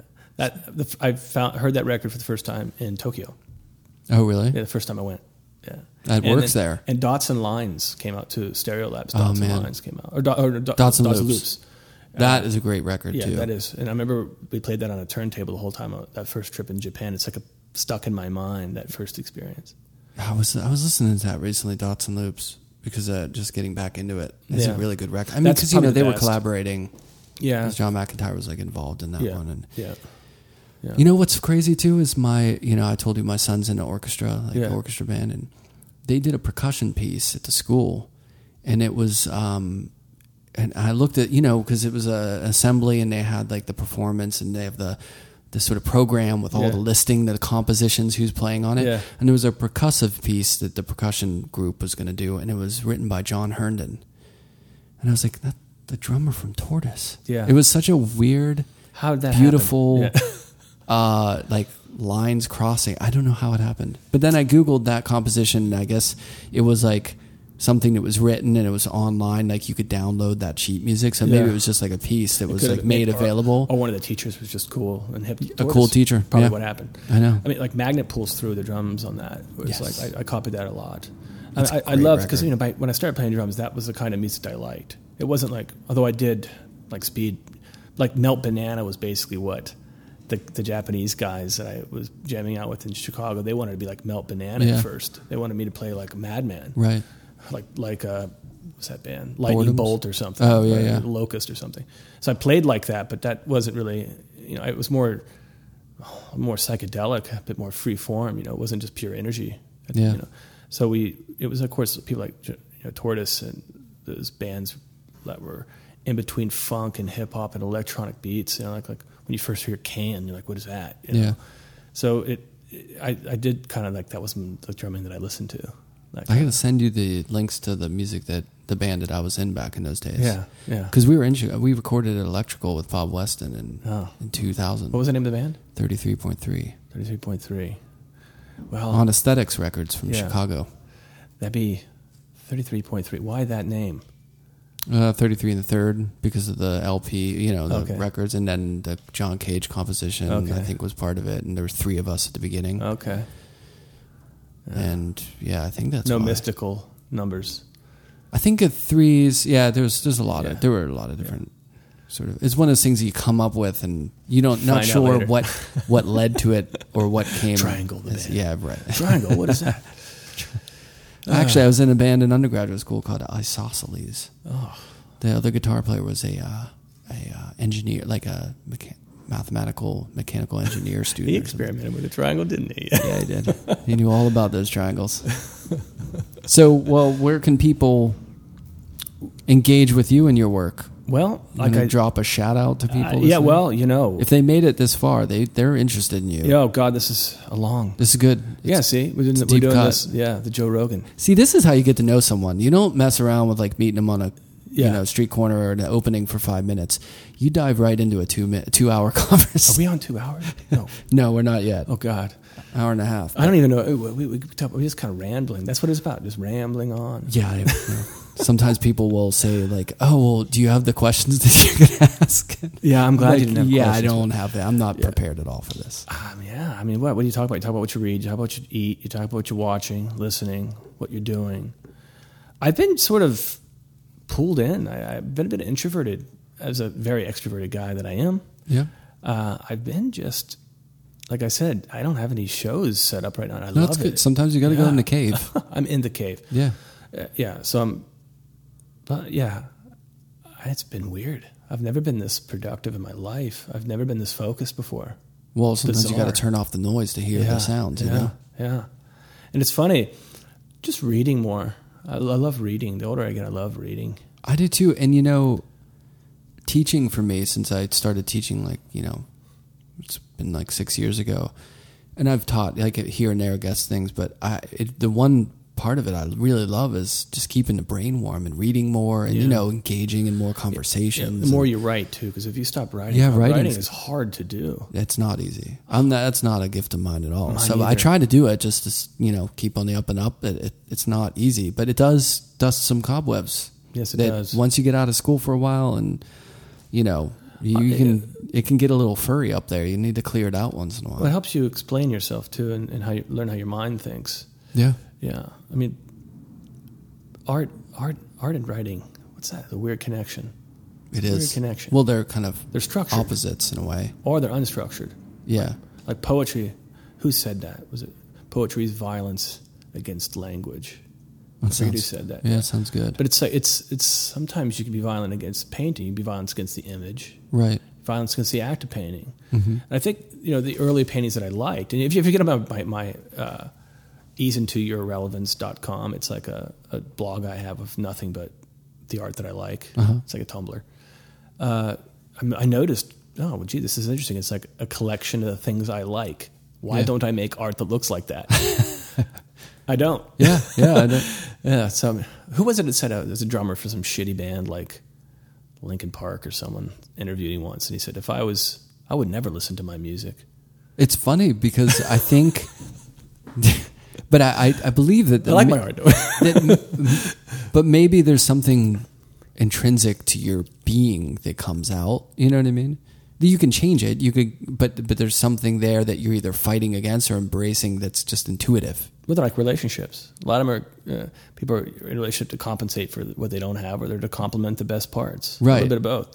That kind of thing. Like I just, I would never paint what I like to paint. I paint it, or Oh, that's a good question. What would you like to paint? no, Let's- no, let's I'm just saying not start interviewing you. no, no, that's a hypothetical. It's like I would never date me. That sort of idea. Oh, you yeah. know what I'm saying? Yeah. Like you know, I would never want to be in a club that would have me as a member. Oh yeah, yeah. Well, start a club. Exactly. Yeah, but I mean, yeah, it's weird. I, but that's it. That's been my whole shtick. I won't lie.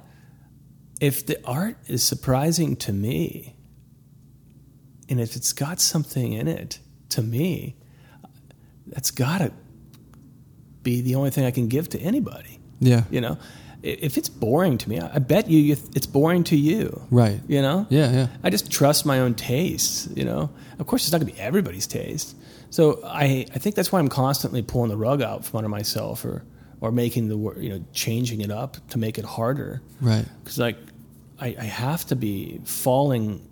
I don't have good willpower pushing me from behind. I don't have an excellent work ethic and willpower and some determination. I'm not that guy. I'm lazy. So it's just I'm learning how to use all my time as possible to make the lazy times work too. you know? Yeah. So I'm, I'm sort of I switched from a pushing behind me will determination to sort of more like a f- pulling from the front. I'm being like pulled by this desire to just go into the unknown, learn new things, try something I've never done before. What happens when you do this? You know, constantly experimenting. You know, and I think I'm sort of falling into this void I put in front of myself just to see what happens. Well, I think that's part of, um, I don't want to say success or productivity, but I mean, part of like doing your thing and keeping going is understanding how you work, what works well and what doesn't, Yeah. and then pushing it or, or kind of, you know, making it work for you in a way. Yeah. You know what I mean? There's a lot of people like, look at Onkawada. I mean, he makes this, he made the same painting every day pretty much. I made an Ankawara painting. I make I made some fakes. I love making fakes. And uh, I made a great stingle. Looks exactly like a stingle. oh, nice. I've got a, made some. Uh, yeah, made a very great woofing lay that's perfect.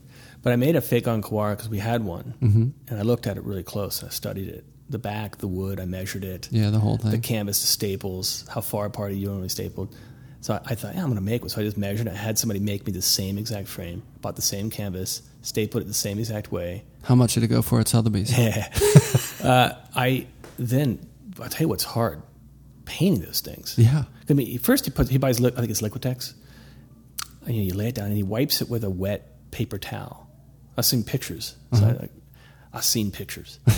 uh, I- just wiping it down gets it really like almost glassy smooth and in order. And then he waters the paint down a little bit in order. to, Like you, you do a little bit of white, you do a little bit of black, you do a little white, and you try to get Yeah, it yeah. right. Man, it I almost went blind Oh, people think that's easy. That stuff is not, not easy. No, but I, I think I did a pretty good job. Yeah.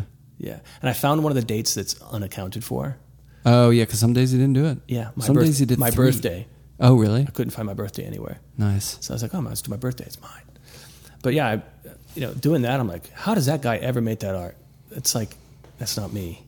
Yeah, there's something I love very his art. peaceful and beautiful about that kind of meditative process of doing that. You know, different strokes for different folks. Yeah, right. All the artists that you like that you you can never make that art. yeah. Yeah, really weird. There's Speaking people- of art musicians, do you like workshop? Kai Althoff. I, kn- I mean, I know Kai Aldov, but what's workshop? Oh, he was in a band called Workshop. Oh, I don't. He- bulk of his like early creative output was like in this band.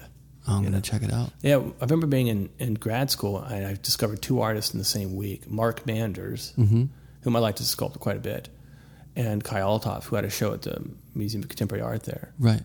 And that was wow. And then I, all his records were there, and I, I eventually got all his music. And he's so open ended on his music; he played whatever, like polka next to like techno.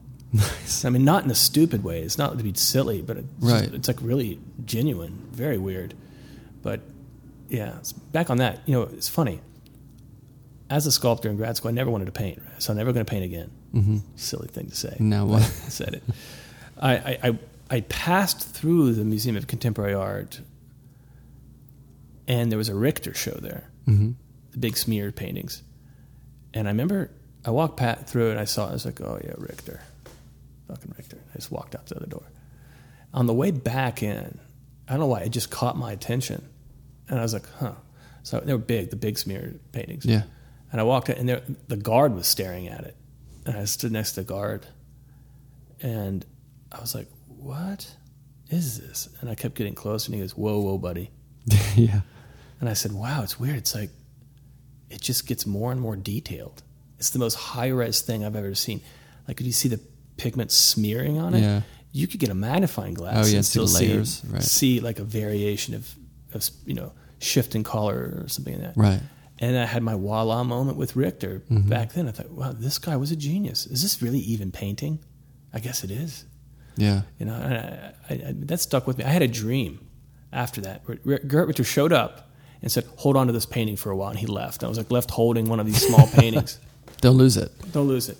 But I, I took that. I, I guess I didn't take it to sign to paint. I didn't paint till later. But Right. yeah, I mean, I do a lot of stuff with dreams. I made sculptures from dreams. I made videos from dreams. I made the paintings from dreams. Dreams are a really important part. Well, if you want to be open, yeah. letting that inform your process is pretty great. I guess I think it's just people. A lot of people. Do you remember your dreams? Uh, sometimes, sometimes I don't. Sometimes I do. I have had a very vivid dream life all my life. See, I've only been, I've I've only had it occa- occasionally. I'll get like a really strong one. A lot of Yeah. times I'm just That's coming to sometimes I admit uh, numinous dreams, as Yeah. the, the Jungians would call them. Oh, did you see Waking Life? Yeah, I saw it twice when it came out in a movie theater in I Columbus. love that movie. Yeah. Uh, oh yeah. Well, looking at your paintings, No, yeah. but yeah, I mean, dreams is what got me, kind of propelled me through life. Mm-hmm. It's funny. I said this, you, you know, being a good, having a good heart and being like a good person can get you pretty far in life, but eventually, you know, you have to start using your brain. yeah, it's true. Yeah. but I don't know where we, where are we going with this. Yeah, dreams. I could talk about I, that I forever. think I've I think we covered a lot yeah, of stuff. we did. Although, did we? I guess we did. Maybe we just drew a Tell circle. me, t- tell me about your mother. That's where this podcast ends. well, um, so people can check. You're on social media. Yeah, people can on check social you media, out on there. Instagram. Um, my- It's your name and then your name again in a different iteration. yeah, Clinton King, King Clinton. Mm-hmm. Yeah, there's another Clinton King. There's another Clinton King that has a website too. Some 13 year old RC driver. There's the soccer player Clinton King and the Western painter Clinton King. That was a Unbelievable. lot. I couldn't believe it. But you can get me there on Instagram. Uh, oh, give me a studio visit. I don't care. Yeah, yeah. The weekends. Everyone just call him up. His phone number is nine one. Well, this was a good way to Uh, yeah, meet. Yeah. Great. Thank, thanks for taking the time out and coming over here. Thanks for having me. I- Cool. Thank you for listening to and supporting Sound and Vision.